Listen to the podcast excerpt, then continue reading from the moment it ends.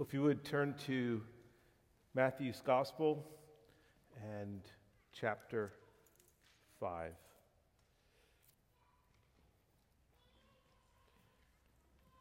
We are studying, and we have these past weeks, the Sermon on the Mount, a sermon that was preached 2,000 years ago.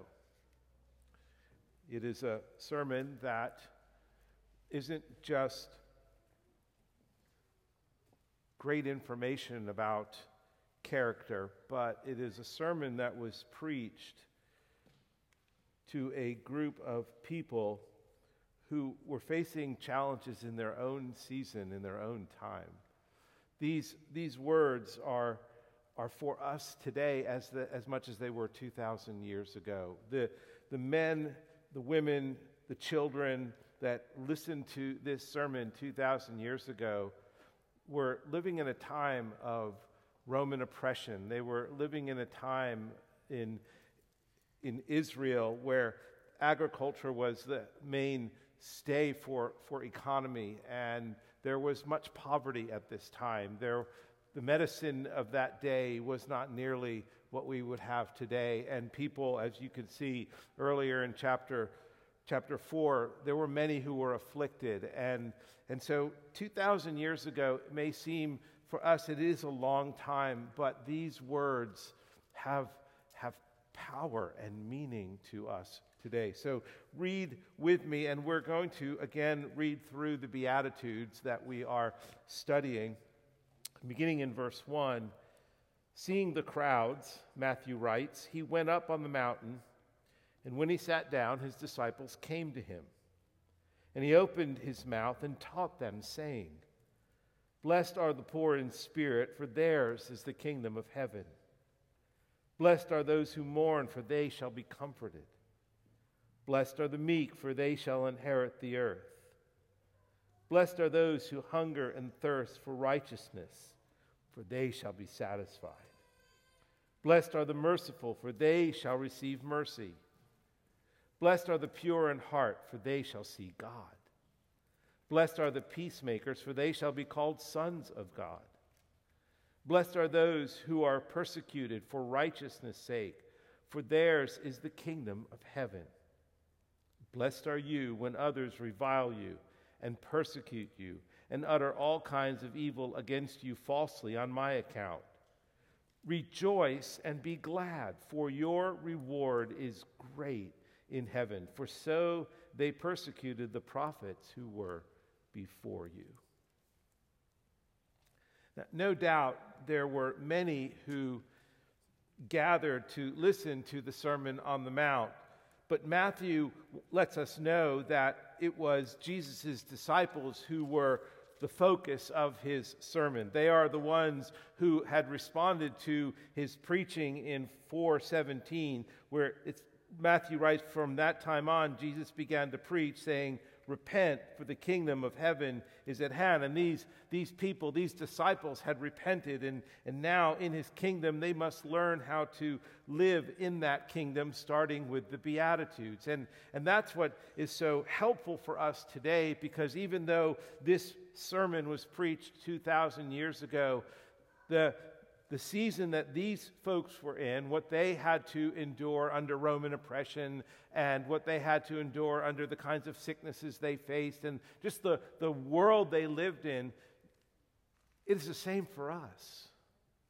These, these words teach us as disciples how we are to live in God's kingdom, as a part of God's kingdom in our world today.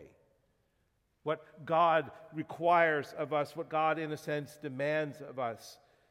And so now they must learn how to live as disciples, starting with the Beatitudes. That's what Jesus begin, begins with. And these Beatitudes, they serve as an introduction to the Sermon on the Mount that summarizes the principles of, of kingdom life, life that is blessed by God. It is, it is no mistake. Jesus clearly wants us to know, wants these disciples to know that, that living life in the kingdom of God is about blessing. We are, we are blessed first and foremost because we are in the kingdom of God. That God, in His mercy and in His kindness, extended saving grace to us, and that we are now a part of that kingdom. As we go through the other Beatitudes, we will see what that continues to mean being called sons of God, being able to see God. These, these are part and parcel with being a part of the kingdom of God. And so these Beatitudes serve as an introduction. They summarize principles of kingdom life, that life that's blessed by God, and they introduce to us the Christ like characteristics of kingdom life. And I say Christ like characteristics, the one, the one who exemplified these character qualities most of all. He was made he himself was made poor, as we, we read in 2 Corinthians 8. Jesus made himself poor. He mourned over Jerusalem, we read in Luke 19. He was meek, as we read in Matthew 11. He fulfilled all righteousness, as we read in Matthew 3. He was merciful, as we read in Matthew 4. He was pure in heart, as we read in Matthew 26. He was a peacemaker, as we read in Mark 5. And he was persecuted for his righteousness, as we read in Matthew 27. All of these beatitudes Beatitudes exemplify who Christ is and what Christ has done and how we are to live as well. We're made in the image of God. And He is restoring that image. He's restoring that image as we read in these, these Beatitudes. He's not calling us to fulfill some burdensome ethical demands that we can never meet, but rather he wants us to see, brothers and sisters, the blessings that are ours in Christ as we live for Him.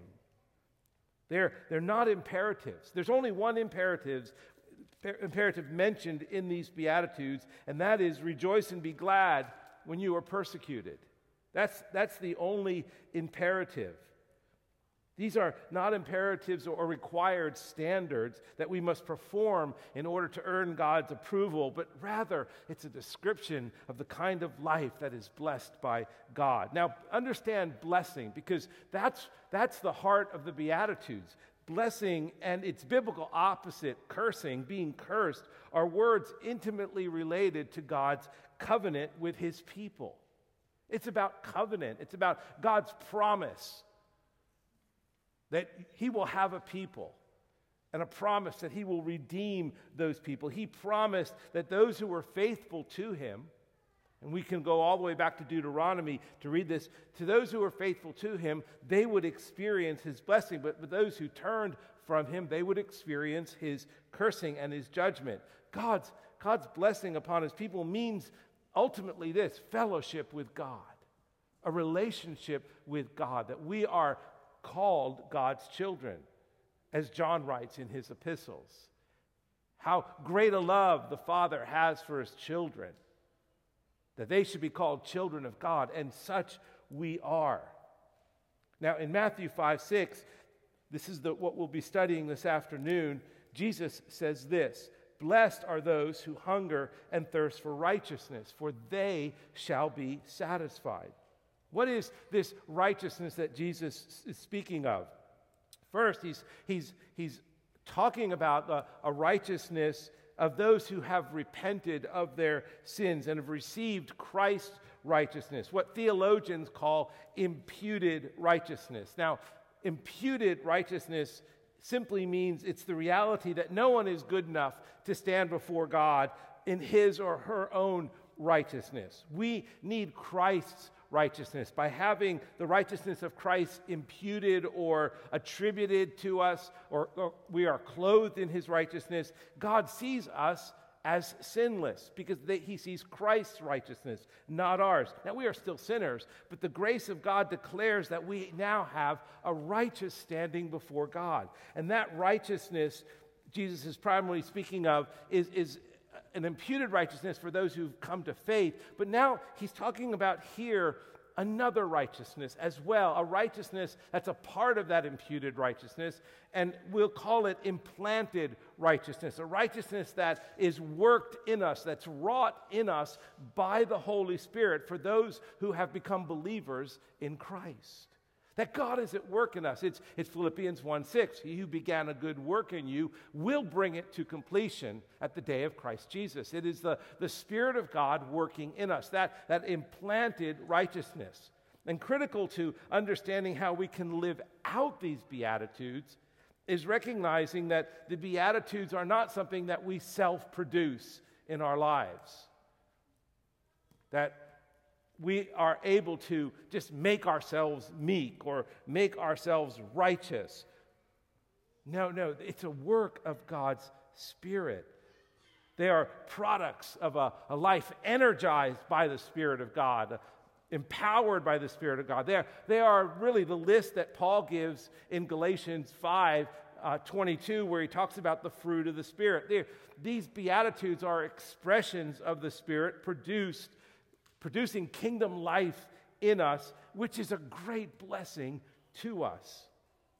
Now, there were many others listening to the Sermon on the Mount who were not believers. They were on the fringe. They had just watched Jesus heal just hundreds, if not thousands of people, and they were, they were intrigued by him, they were attracted to him. And so when, when Jesus is giving the Sermon on the Mount, there, there were others gathered around, kind of on the fringe, whether it would, would have been Pharisees or would have just been those who were curiosity seekers. And they, they needed to hear this as well. They were not believers. They were not able to hunger and thirst for the kind of righteousness that a believer desires. And that's what, that's what Jesus is saying. Listen, he says, those who, who are, are mine, those who belong in the kingdom, they are blessed. They are blessed when they hunger and thirst for righteousness because they will be satisfied. They will be filled. And those who, who weren't believers could not do that. But, but here in 5 6, it's primarily about this implanted righteousness, this righteousness that, that Christ is working in us through the Spirit. Uh, it's about a believing heart that desires to be conformed to God's will. It's a heart that wants to live for Christ. It's a heart that wants to be like Christ. It's a heart, a heart that wants to follow after Christ. And, and we, we, will, we see this we see this idea of righteousness throughout Jesus' sermon in the Sermon on the Mount. In 510, he talks about being persecuted for righteousness. He talks about in 520 that we must have a righteousness that exceeds the Pharisees. In 6:1 he talks about being careful about not showing our righteousness so we can get approval of others. And in 633 above all he says seek first the kingdom of God and his righteousness And so, this idea of righteousness is critical to the life of a believer. And so Jesus says, Blessed are those who hunger and thirst for this righteousness, a divine happiness that comes from living in God's kingdom and living out kingdom life. But this kind of righteousness, brothers and sisters, for us, it's actually impossible to do without the empowering presence of the Holy Spirit, without the empowering work of the Holy Spirit. Trying to do, do it in our own ability, to try and do it in our, in, in our strength, to try and make myself meek. Um, I will fail again and again, and, and it can become a, a life of frustration if we try to fulfill these Beatitudes apart from God working in us and our submission to our meekness towards God and the working of the Spirit in our lives. Martin Luther felt this. Martin Luther was coming to, coming to recognize that, that he could not be righteous. He, he hated the idea of God's righteousness because he knew he could never attain it. That, that God demanded righteousness from Luther, it just incensed him. How could God do this? I can, I can never be holy. I can never be perfect, is what Luther said. And he struggled, he struggled with all his might to obey these commandments to the point of where he would literally beat himself black and blue to try and merit God's favor.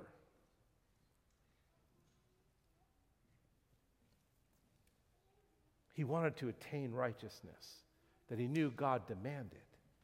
And as he struggled with this concept, in, in God's mercy, the Holy Spirit revealed to him the way of righteousness, the way that God demanded righteousness was going to be only attained through the saving work of Christ and in the sanctifying work of Christ, which is what Jesus is talking about here. And so when, when, when Luther recognized it was a work of God and not his own, his own work, he describes, he describes this revelation as a gateway to paradise.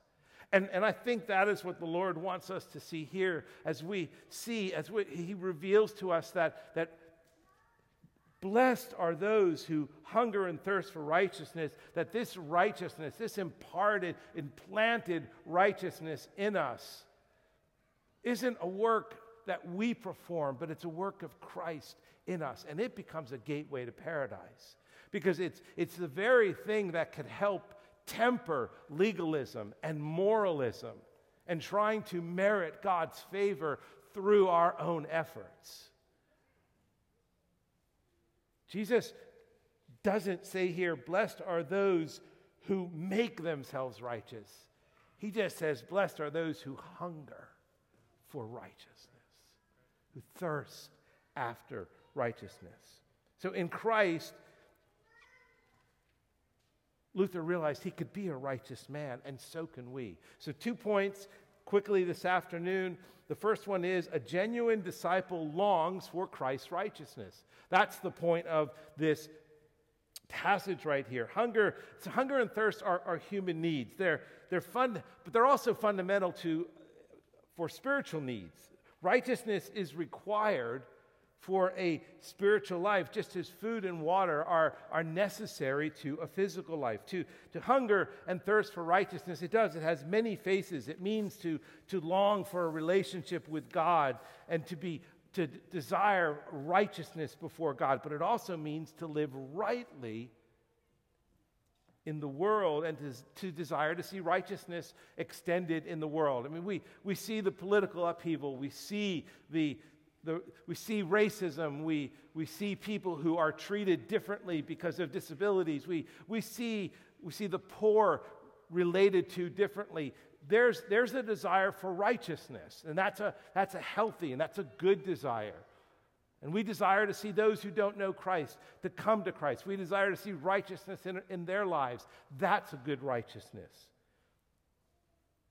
Here, we, we are looking to see a, a righteousness in our lives that, that extends to all those different facets of righteousness. Those who would experience the righteousness of God in Christ because they've come to faith in Christ. Those who would experience the righteousness of those in Christ who, who treat those who are less disabled, poor, different race, di- different ethnicity, that they are treated kindly and equally.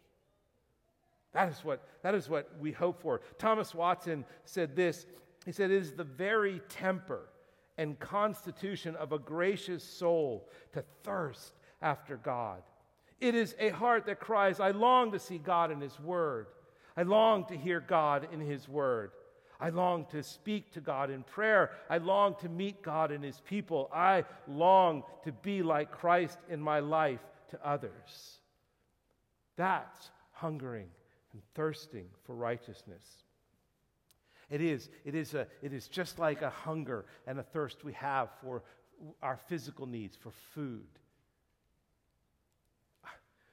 It was many, many years ago, but there was a, there was a group of us that we decided that w- there was this important event coming up at, in the church, and we wanted to pray for it, but fast as well. And so we decided that we were going to do a seven day fast. And so I did a seven day fast. No, no food for seven days. Water was allowed, but no food for seven days. And for those seven days, the, the, the first couple days were, were the most difficult as far as feeling hungry.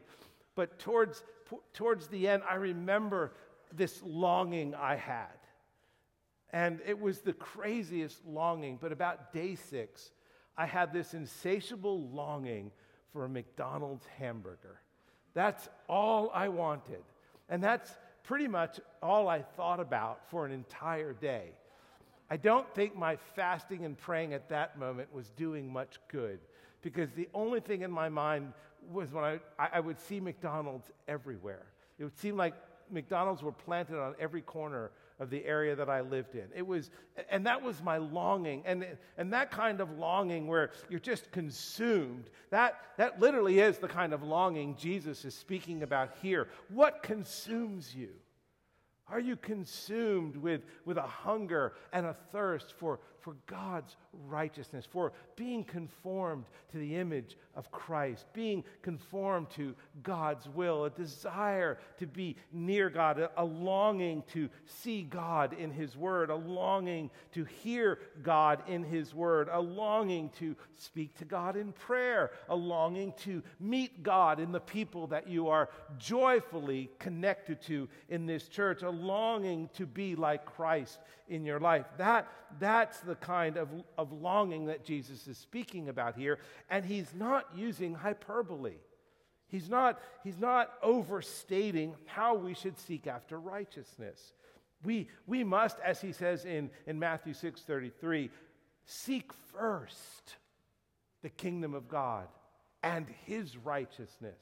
And all these things shall be added unto you, he says. And he's speaking earlier in, in Matthew 6 about just being anxious for nothing, about food and drink and clothing. And, and he said, even the, the sparrows, God, God takes care of the sparrows. Will he not take care of you? And so then he goes in, seek first the kingdom and his righteousness. And so he's speaking of an intense longing after righteousness that is like physical hunger and thirst. Psalm 42 describes this and illustrates it so well. As the deer pants for flowing streams, so pants my soul for you, O God. My soul thirsts for God, for the living God. This, this righteousness, brothers and sisters, is not about occasional acts of, of doing good things, of doing right things, but a passionate concern for pursuing life, the kind of life that God demands of his disciples through, through the grace he supplies. And grace he does supply. He's, he's not suggesting that, that we make a, a strong effort to achieve our own righteousness because that can never happen. But he wants us to receive the working of his spirit and his righteousness that our lives can, can demonstrate what it means to be a follower of Christ. Listen, we, we didn't come to God on our own merits. If you remember in Isaiah 55, Isaiah is prophesying, and he prophesies, and the Lord is saying this Come, everyone who thirsts, come to the waters, and he who has no money, come, buy and eat. It's, it's, it's, a, it's a reality check of wait a minute, you, you can't buy salvation. You can't merit salvation. It is, it is an act of grace, it is a gift of God's grace. And so is this righteousness that we are to hunger and thirst for. It's to, it's to bring a freedom to us not a, not a striving of earning something from God, but a freedom to say, okay, I, it's, it's, it's about hunger and it's about thirsting. The, the invitation of the gospel was free, and so is this righteousness that, that Jesus is talking about. When, when you have a guest over for dinner, at least I, don't, maybe some of you do, but when you have a guest for dinner, all you ask them is to come hungry, right? You don't, you don't ask them to, to pay for their meal, right? You don't ask them to rake the yard to earn their meal. You don't ask them to, no, no, it is, it's just a gift to them. And that is, that is how it is with the Lord. That's how he treats us. And phys- listen, physical hunger, it can't be satisfied with anything but food. And the same is true for, for Christ's righteousness. It, we, can't be, we won't be satisfied with anything but the righteousness the righteousness of God. That is what is to satisfy us. It, it's, it's Jesus we need and nothing else. It's Christ alone. Give me Christ or I shall die, is that is what is being stated here. Let me have Christ's righteousness to clothe me and to feed me and to transform me that I, I might taste his, his goodness. Remember when we studied First Peter, Peter is, is writing and he says, like newborn infants long for pure spiritual milk. And he's quoting Psalm 34 Oh, taste and see that the Lord is good. Blessed is the saint who takes refuge in him. And so there is this longing. That's a disciple longs for God's righteousness. But also, secondly, a genuine disciple will be filled with Christ's righteousness. That, that's the promise Jesus makes here. He promises that if we long for his righteousness, we'll be satisfied. We'll, we'll be satisfied. For, for my birthday, Marilyn recently made me, it's called a Hershey pie. And you, you take basically an entire container of Cool Whip and a massive Hershey bar, and you melt it together. And then you put it in a chocolate crust and you put it in the freezer, and it's the best. Oh, it is, it is, it is literally the best. And, and it, it, is, it is filling. Every bite is worth the next one. Um, I get it once a year, that's it and, and so I, I, I long for it as my birthday is coming. And, and it is, that's, that's the idea that Christ, that Jesus is trying to encourage his disciples, to encourage us to say, look, this is the kind of longing. You, you know what life in the kingdom tastes like. You know how good it is. And there's, there's this amazing blessing when you draw near to it, when you hunger and thirst for it. Because here's what's going to happen you're going to be satisfied you're going to be filled. And it's going to be a taste and a filling that exceeds every other thing you've ever enjoyed. Because it's Christ, it's Him. It's, it's Him we are with. When, when he talks about righteousness here, blessed are those who hunger and thirst for righteousness, he's talking about himself. He is the righteous one. See, it's not talking about a concept, it's talking about a person. It's talking about those who know him. We have become the righteousness of God in Christ. We, we've become him in a sense. We, we, we are not seen for who we are, we're seen for his righteousness that he, he bestows upon us, he shares with us because of his willingness to die for our sin. And so here, a genuine disciple will be filled. This, the righteousness that will satisfy us is, is something that God eagerly wants to fill us with, to, to give us. He, he's not going to disappoint anyone who desires to do his will, anyone who desires this and hungers after this righteousness. Those who long for this righteousness are going to receive it in full measure. It's not going to be table scraps. It's going to be the fullness of Christ's righteousness. And, and I understand because we all struggle with sin in different ways. There are many believers, I think, that, that grieve that they cannot be more holy. I just, I'm just, I just, I, I never can attain the holiness that I desire. I, I, and they feel like they can't serve God because of that. Jesus says, listen, blessed are they that hunger. He is saying, You may not have as much righteousness as you desire, but you are blessed simply because you hunger for it. And I will satisfy you, he says. You, you might think, you know, that my hunger after righteousness is so weak. How could that possibly be true? Because uh, there's just times where I don't even think about God. My day is so busy, or things are going on. And, and, and do I really hunger and thirst? Listen, if you have a pulse, you're still alive. There's still, there's still life in you. And even a weak pulse, a weak desire to, to hunger after God's righteousness is pleasing to God. He, he is eager to do that. Our desire for hungering after his righteousness means something to him. Even, even though we are weak in desire and weak in appetite, that's a sign of grace, the fact that we even have an appetite. Here's the paradox. here's, the, here's what can be perplexing we will be satisfied, and yet, in this life, we still hunger. Jesus, Jesus promised in John 6:35 that, that it, those who hunger and thirst after him will never hunger and thirst again when they know him. But he was speaking of a future kingdom.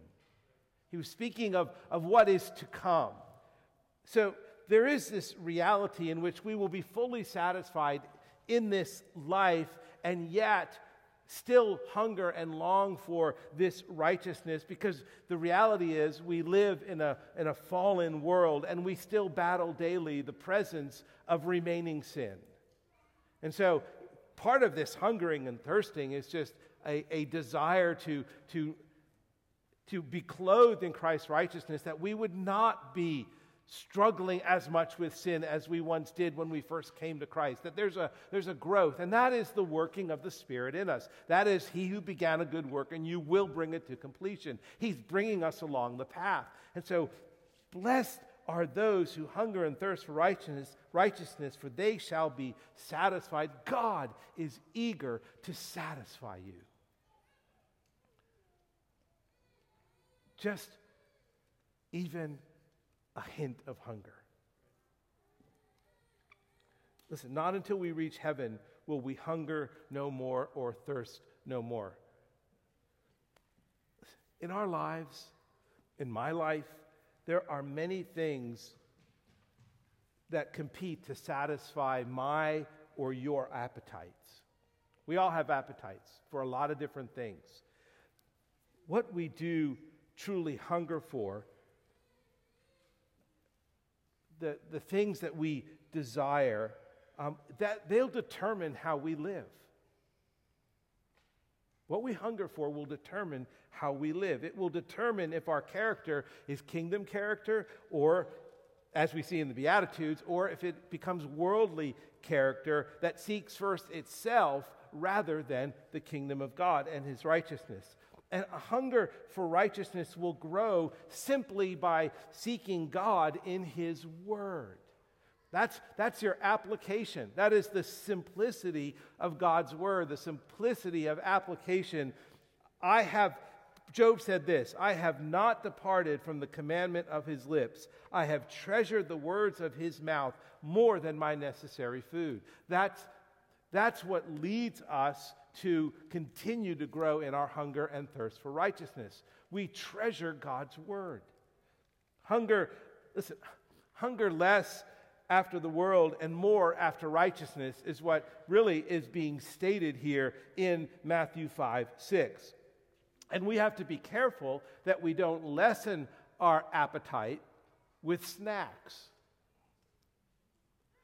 All growing up, my mom would say, you know, don't ruin your appetite because I'm a growing boy and I'm making my way through the kitchen. And if I can't eat what mom's making, I'm going to find something in the cabinet to eat, or I'm going to find something in the cupboard to eat. I'm going to find something to eat because I'm hungry. I'm longing for it. And, and it would, it, it did. There were times it did lessen my appetite because I had filled up with snacks. But not the food that was supposed to be there for me. And in the same way, we have, we have these temptations, we have these appetites for many things. But right here, Job is simply saying, Listen, I have treasured the words of his mouth more than my necessary food. Let us hunger and thirst after Christ.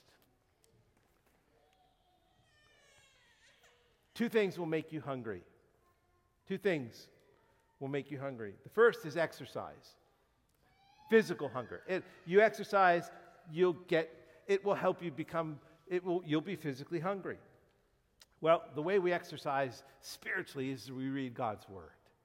That, that's going to make us that's going to make us hungry. Another way we another thing that will make us hungry is affliction. Go through affliction. And hopefully that will make you hunger after God's word, that you would find hope and refuge and solace and strength and faith in God's word. Brothers and sisters, this, this one beatitude right here, um, I think all the others really do hinge on it. Because this, this is the one beatitude that points to Christ, that points to Him, that points to, to us knowing Him. As Paul said in Philippians, I want to know Christ and the power of His resurrection. I want to know Christ. And that is us hungering and thirsting for righteousness. Father, we do ask that you would help us to hunger and thirst for righteousness, that our souls would be eagerly drawn to knowing you, and that in our eagerness to know you, you in your eagerness will fill us up to satisfaction with what is good, which is your Son, Jesus Christ. Oh, may, may we do that, for, Father, and may you do that for us, that we would live lives that reflect your kingdom and your glory. In Christ's name, amen.